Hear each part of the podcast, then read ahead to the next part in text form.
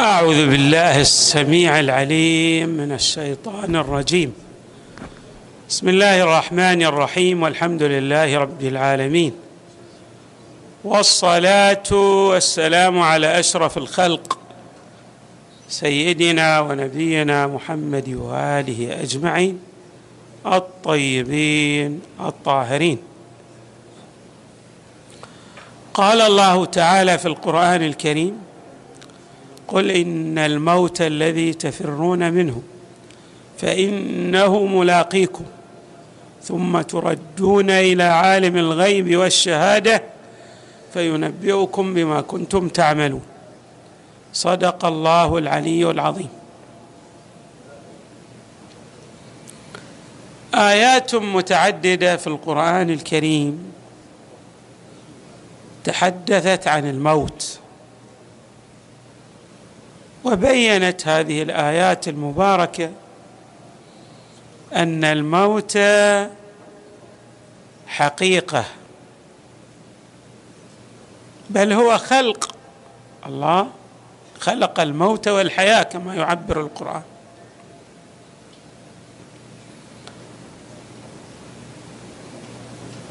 اذا الموت في القرآن الكريم حقيقة حقيقة لا مرية فيها. وفي بعض الآيات القرآنية تعبر عن فئة من الناس الذين يموتون بأن موتهم يجسد حقيقة الحياة. ولا تحسبن الذين قتلوا في سبيل الله أمواتا بل أحياء عند ربهم يرزقون. اذا فئة الشهداء موتهم يوصلهم إلى أرقى أنماط وأنواع الحياة في عالم ما بعد الموت. أي ما بعد الانتقال من هذه الحياة الدنيا إلى عوالم الغيب في الآخرة. الموت بهذه المثابة كل من عليها فان لا يمكن الفرار منه. حتى أكمل الخلق وأعظم الخلق المصطفى محمد صلى الله عليه وآله. خاطبه الحق تبارك وتعالى بقوله إنك ميت وإنهم ميتون. بمعنى أن هذا القانون الإلهي يجري على الكل غاية الأمر أن بعضا من الناس يتقدم والبعض الآخر يتأخر ليس إلا. أكثر الناس ليس لديه استعداد للموت. ولذلك يهاب الموت ويخاف من الموت.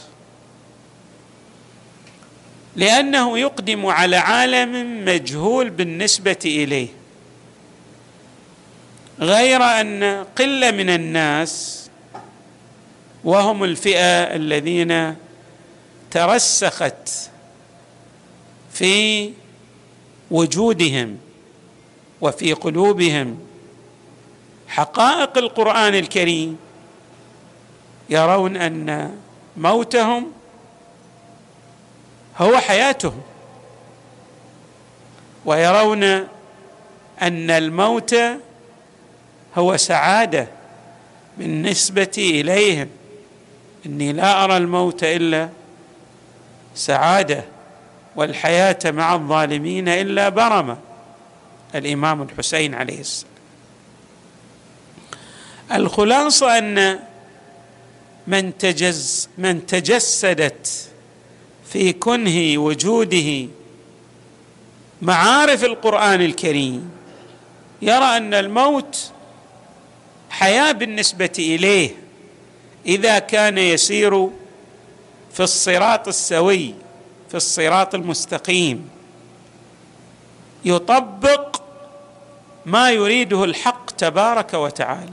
ولهذا لا يهاب من الموت ولا يخاف من الموت. بل يرى أن ذلك بأي نحو من الأنحاء. لاقاه فهو على أتم الاستعداد بالنسبة إليه.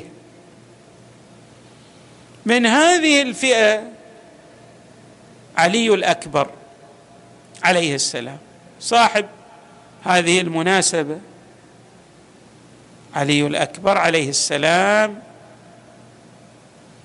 نعم ولد في العاشر من شهر شعبان. علي الأكبر عليه السلام. الروايات التي تتحدث عن مقتل الحسين عليه السلام تبين لنا عظم شخصية علي الأكبر عليه السلام. شخصية عظيمة كبيرة لها مقام سامق وعال. من هذه الروايات التي أيضا تبين المعنى الذي ذكرناه. يقول المؤرخون لما ارتحل الإمام الحسين عليه السلام من قصر بني مقاتل منزل من المنازل في الطريق خفق الحسين برأسه خفقة يعني مثل ما نقول إحنا شنو؟ بمعنى شوية شوية قليل يعني مقدمات النوم هذه يقال لها خفقة. فالحسين عليه السلام استرجع قال إنا لله وإنا إليه راجعون. وهذه حقيقة. الجميع سيرجع إلى الله. لا مفر من الرجوع إلى الله. إنا لله وإنا إليه راجعون. وحمد الله. والحمد لله رب العالمين. كرر هذا مرتين أو ثلاث مما لفت نظر علي الأكبر عليه السلام.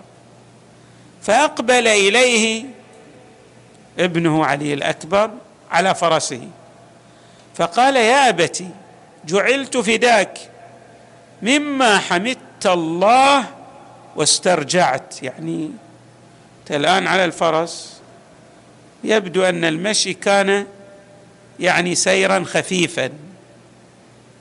في بعض الأحيان في المسار الإنسان يسرع. في بعض الأحيان مسار خفيف. الخصوص في قبل النزول بهنيئة. بقليل وكذلك في أوائل مراحل الارتحال كما هنا. المهم أن هذا الاسترجاع والحمد لفت نظر علي الأكبر. فسأل الحسين عليه السلام فأجابه يا بني إني خفقت براسي خفقة فعن لي فارس على فرس.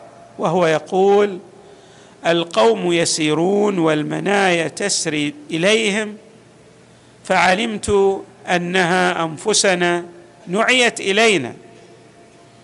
يعني هذا الهاتف الذي عنا للحسين عندما يقول القوم يسيرون والمنايا تسري إليهم يعني سيلتقون بحتفهم. سيلاقون الموت. فالإمام ينبئ ولده بالمصير وإن كان الإمام الحسين حتى في مكة خطب خطبة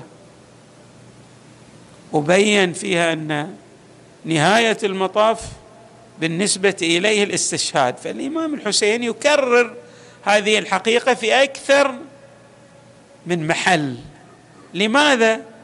ليعطي دروسا للإنسانية جمعاء للتاريخ بأنه لم يقدم وهو يرى أنه سينتصر من الناحية المادية ولكنه سينتصر بقيمه من الناحية المعنوية. يعني سيغرس هذه القيم التي جاء بها الأنبياء والرسل في نفوس الطيبين الطاهرين من الناس. فاذا الانتصار للإمام الحسين هو يعادل انتصار الأنبياء الذين قتلوا في سبيل الله استشهدوا في سبيل الله. يعني ما حققوا نصرا ماديا إذا صح التعبير وإنما نصرا قيميا. انتصرت مبادئهم. إحنا لما مثلا ننظر إلى حياة عيسى عليه السلام. عيسى كما نعرف أراد اليهود أن يصلبوه أن يقتلوه أن يقضوا على حياته ولكن الله تبارك وتعالى رفعه إليه. يعني ما طالته أيدي اليهود. المهم أن باصطلاحنا المادي كانت الغلبة من الناحية المادية لغيره. ولكن عيسى عليه السلام كنبي من أولي العزم من الرسل انتصر بقيمه وهكذا أيضا يحيى وزكريا والبقية من الأنبياء والرسل. إبراهيم عليه السلام الذي هو أبو الأنبياء.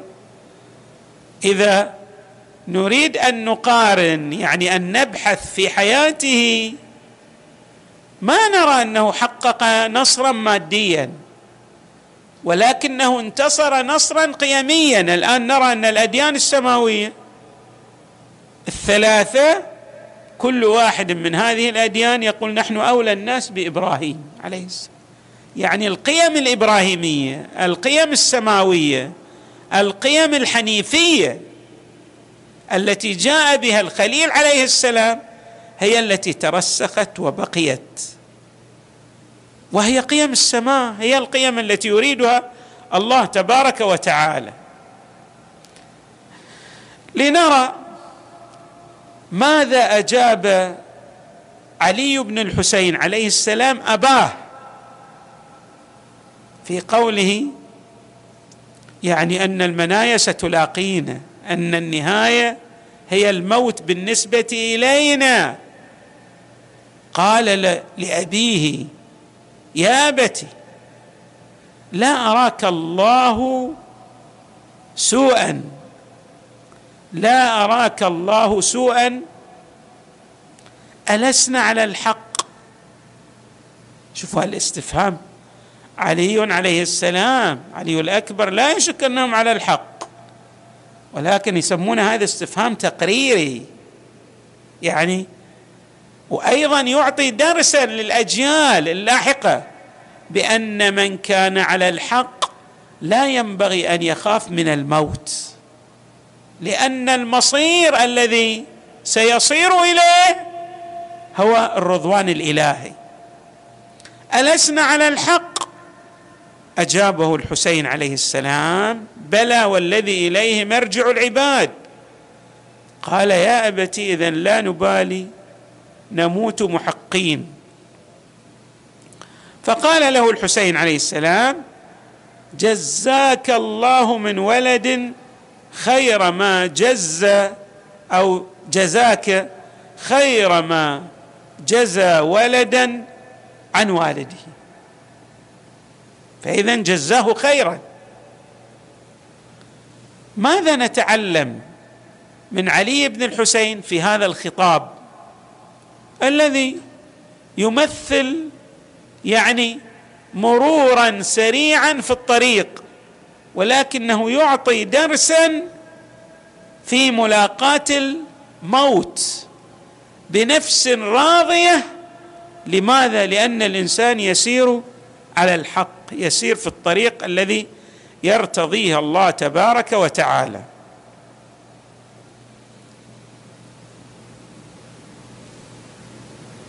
علي بن الحسين عليه السلام أيضا جسد هذا الموقف من الناحية العملية.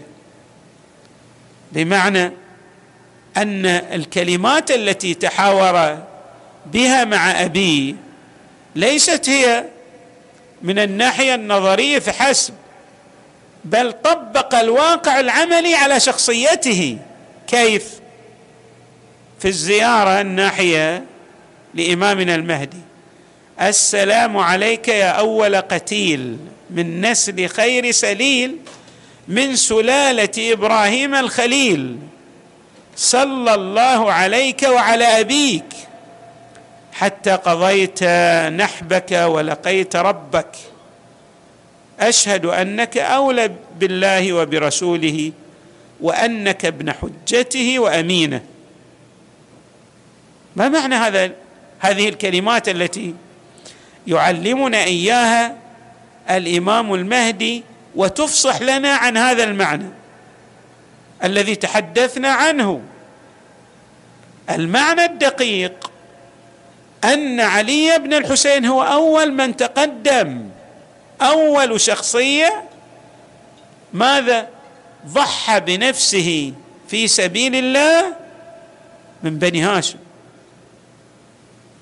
ومعنى ذلك أنه يستهين بالموت في سبيل الله من أجل القيم والمبادئ التي ثار لأجلها الحسين عليه السلام. فالحسين بالنسبة لعلي الأكبر ليس فقط كأب له بل هو ماذا؟ يجسد له جميع القيم السماوية التي جاء بها الأنبياء والرسل. ولذلك لديه أتم الاستعداد بان بأن يستشهد. من أجل هذه القيم لأنها تفصح تبين توضح حقانية مبادئ الحسين التي هي مبادئ الأنبياء والرسل والتي هي قيم السماء. نسأل الله تعالى أن يجعلنا مع الحسين. ومع علي بن الحسين ومع أصحاب الحسين الذين استشهدوا من أجل هذه القيم بحق محمد وآل محمد صلوات الله وسلامه عليهم أجمعين. الحمد لله رب العالمين وصلى الله وسلم وزاد وبارك على سيدنا ونبينا محمد وآله أجمعين الطيبين الطاهرين.